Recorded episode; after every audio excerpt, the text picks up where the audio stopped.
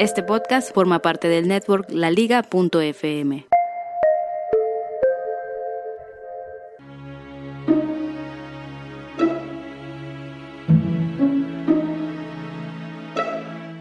Año 1994. Un joven matemático de la provincia china de Shandong, de nombre Eric Yuan, que hacía vida en Japón, tuvo la oportunidad de escuchar una conferencia de Bill Gates. Esto lo inspiró a emigrar a Silicon Valley en 1997. Cuando finalmente pudo llegar a los Estados Unidos, se unió rápidamente como programador a una startup de videoconferencias llamado Webex. Esta se convertiría en una de las protagonistas del mercado, tanto así que en 2007 sería adquirida por Cisco Systems por $3.2 billones. Eric siguió trabajando en la compañía hasta llegar a vicepresidente de ingeniería. Bajo su mando, Webex alcanzó ventas anuales de 800 millones. La aplicación comenzaría a tener muchos problemas, la conexión era inestable, el audio y video podían retrasarse. Eric, consciente de esos problemas y con una visión de crear una aplicación útil, también para móviles y tabletas, presionó a sus superiores para implementar de inmediato esos cambios. Pero su proyecto fue rechazado. Eric decide renunciar en 2011 y fundar su propio negocio. ¿Cómo lo llamó? Zoom. Por suerte, no estaba solo. Muchos de los ingenieros de Webex se fueron con él y además tuvo la confianza de varios inversionistas, lo que le permitió levantar $3 millones. Antes de irse, comentó que pasó mucho tiempo comunicándose con los clientes de Webex y con todas las quejas formó una dirección. Las resumió todas, dedicándose a crear una app que las resolviera. En 2 años, para enero del 2013, lanza la primera versión siendo un éxito inmediato. En 2 meses ya contaba con 1 millón de usuarios, funcionaba en conexiones lentas, videoconferencias en HD, versión para dispositivos móviles, todo esto por un precio inferior a la competencia. Ya en abril del 2019 se convierten en una empresa pública con una valoración de $16 billones. Lo demás es historia. En tan solo 14 meses, gracias al incremento de la demanda debido a la pandemia, alcanzan los $63 billones. Y desde inicio de año, sus acciones se han apreciado 205%. Pero, ¿realmente Zoom es una aplicación segura? ¿Estará Eric realmente preparado para el desafío de otorgar seguridad en las comunicaciones a más de 300 millones de usuarios activos? ¿Es la mejor aplicación en este momento para llamadas de conferencia? Mi nombre es Rosibel García y en este episodio estaremos analizando la trayectoria de esta aplicación y sus temas de seguridad y privacidad. Te invito a que te quedes y resolvamos todas estas dudas.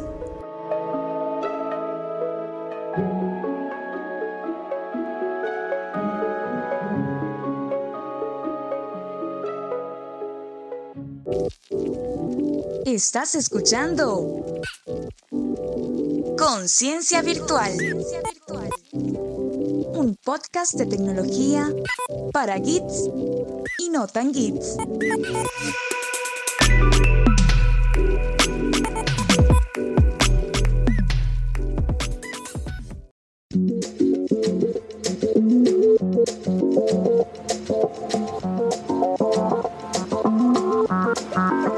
Bienvenidos una vez más a este podcast tecnológico llamado Conciencia Virtual. Mi nombre es Giancarlo Gutiérrez y estoy aquí acompañado de Roxibel, quienes juntos estaremos analizando si es seguro o no conectarse a la aplicación Zoom. Hola Roxy, ¿cómo estás? Has hecho un trabajo genial con ese resumen histórico de Eric Yuan. Aproveché estos días de cuarentena para investigar, ¿ok? Pero, Jan, ¿qué te parece si hablamos de esa decisión oficial por parte de Eric sobre aplicar cifrado end-to-end para todos los usuarios, retractándose de esa idea de que solo el cifrado sería para las cuentas de pago? ¿Supiste la razón de por qué se estaba retractando o por qué se retractaba? Bueno, Jan, desde el propio blog ellos informaban que solo las cuentas pago iban a recibir ese cifrado y que si, por ejemplo, habían conversaciones privadas, podrían incluso abrirlas en caso de ser necesario. Si, por ejemplo, que si sospechaban de que las cuentas estarían implicadas en actividades delictivas. Aquí volvemos con el tema de la privacidad versus seguridad. Pero ojo, No estoy refiriéndome a la seguridad de la aplicación, porque ha estado muy insegura últimamente, sino a la excusa que ofrecen los gobiernos del mundo que quieren espiar a sus usuarios diciendo que es por seguridad nacional. Para mí esto es un simple pretexto que tiene la empresa para decirte: si estás desde una opción gratuita, tengo que sacar el dinero de alguna otra forma. Y qué mejor manera que con tus datos personales.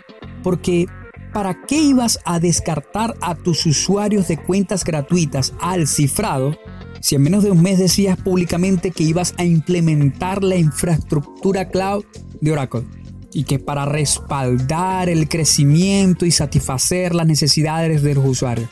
Los usuarios claramente les estaban pidiendo mejor privacidad y él seguía sin querer otorgársela. En realidad no la entiendo. Jan, tengo entendido que esa función es para mejorar la demanda. O sea, la capacidad de usuarios ya superaba de manera significativa para los servidores que estaban usando desde ese momento. Eso es totalmente cierto, pero yo también tengo otra hipótesis con ello. Eric viene jugando al CEO que le gusta complacer gobiernos.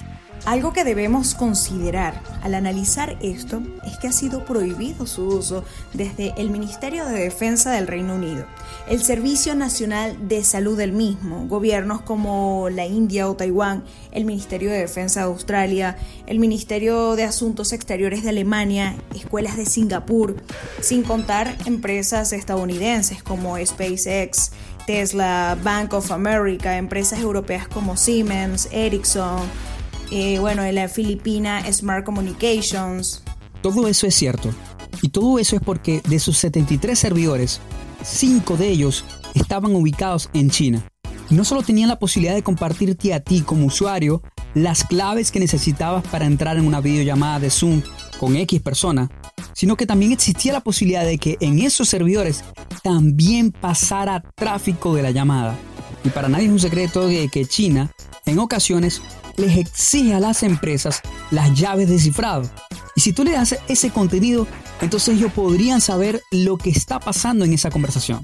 Con empresas estadounidenses y países como Reino Unido y la cantidad de países que acabas de mencionar se enteran de esto, claro que deciden prohibirlo.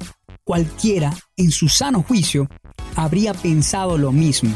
Pero hace ratico te decía de que Eric juega a complacer gobiernos. Si tú como usuario decides no usar la aplicación porque tienes claro de que algunas de sus llamadas pasan por servidores chinos, luego el dueño de la empresa te dice de que se está uniendo a Oracle, ¿cuál es el mensaje que tú estás recibiendo? Bueno, de que ya él está cumpliendo las reglas que tú necesitas para estar más seguro. Pero ojo, ya no te he dicho de que también se han realizado bloqueos o censuras desde la propia aplicación, indicando de que están cumpliendo las leyes locales de China. Para mí, Eric, como CEO, va a procurar complacer a todos lo que pueda, siempre y cuando para mantenerse en el mercado del país, y segundo, para estar activo en todos los países posibles. Entonces, bajo tu opinión, el hecho de que se haya aplicado el cifrado es solo para complacer a la audiencia, seguir creando confianza, en vez de mejorar en la seguridad de la aplicación para que sea lo menos atacada posible. Rosy, cuando esta aplicación fue utilizada desde el confinamiento, esta aplicación se conectaba a la API gráfica de Facebook.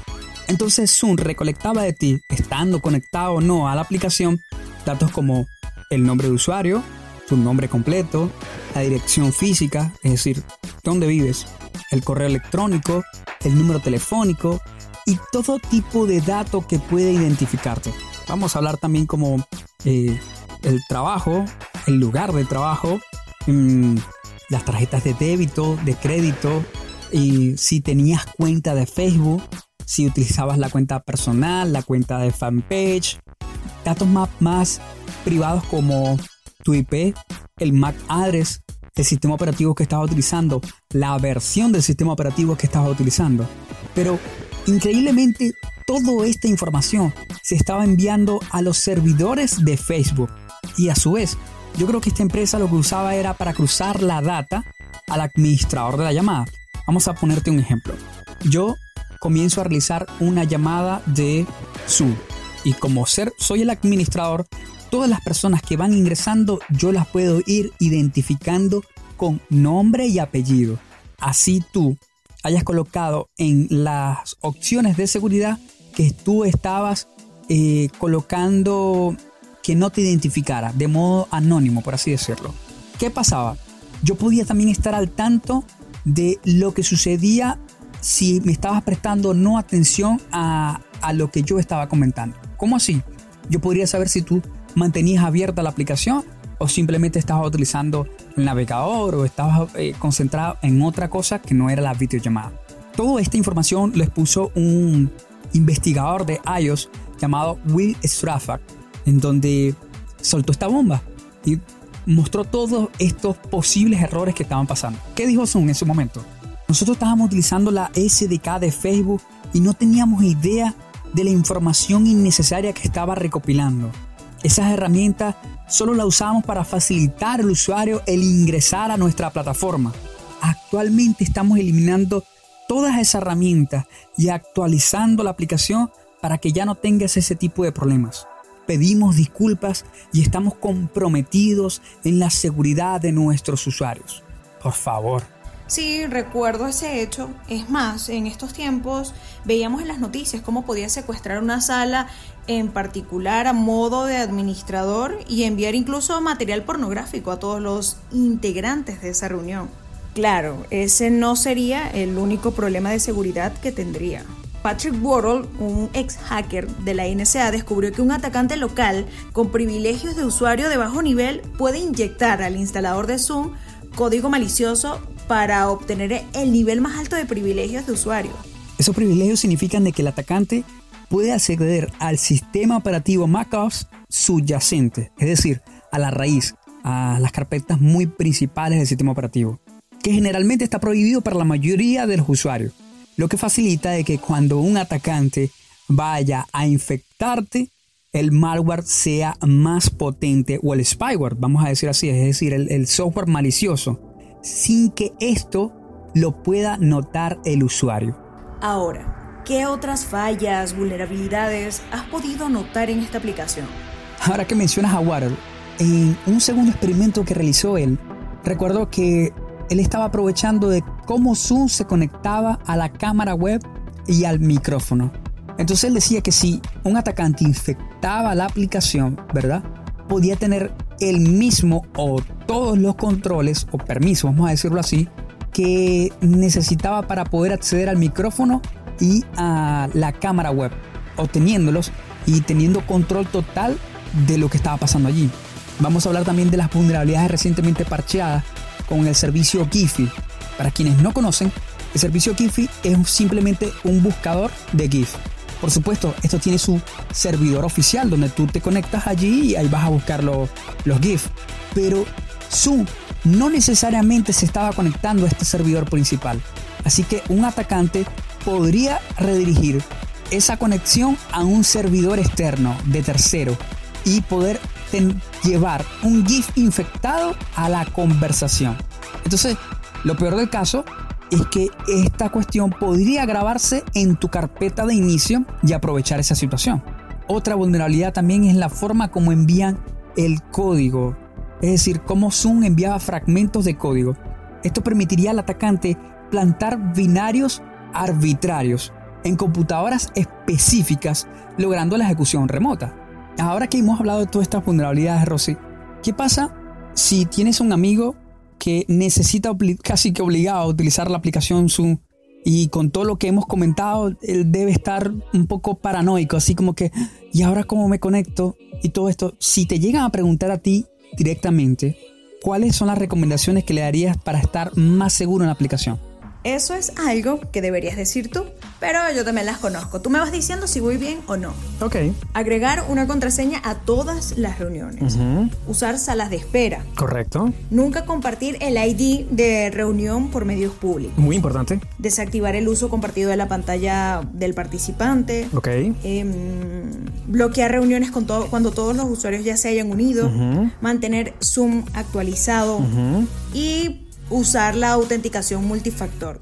Pero, ya no nos has dicho si es preferible usar Zoom o no. En realidad es una decisión final del usuario.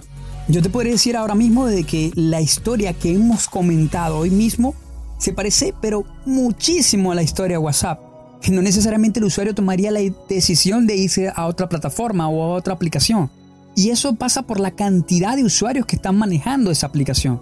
Es más, la cosa, si fuera así, todo el mundo estuviera utilizando Signal. Sería la aplicación de referencia de mensajería porque es la más segura públicamente.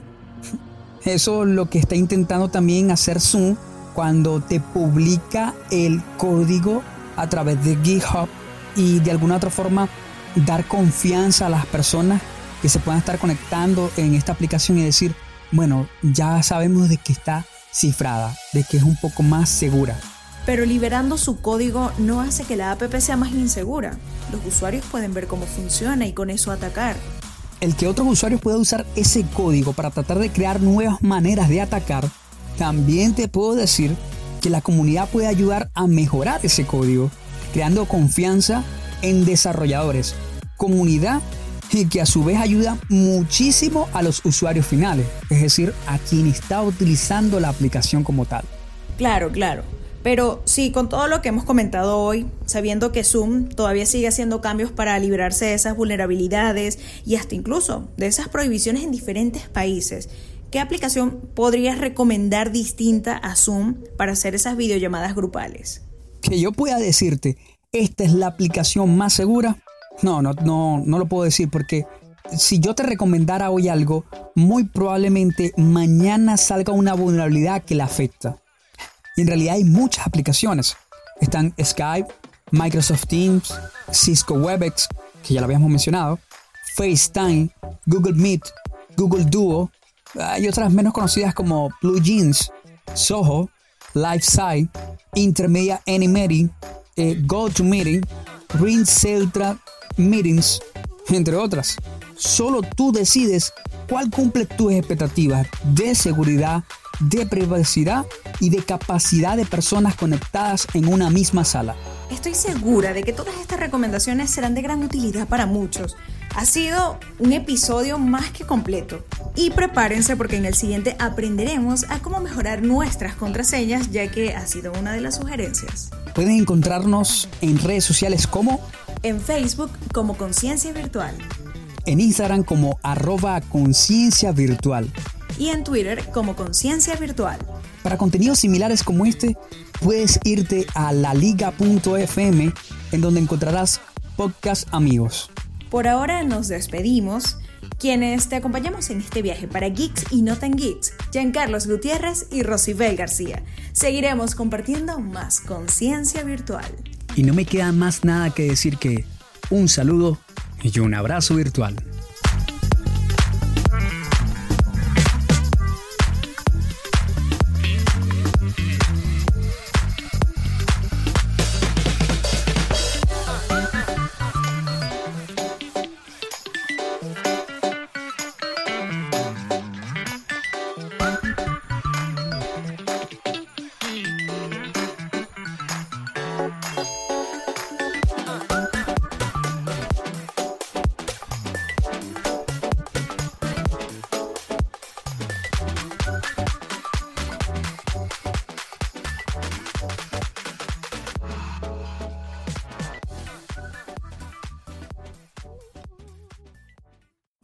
¿Te gustó lo que escuchaste? Visita LaLiga.fm y descubre más podcasts como este.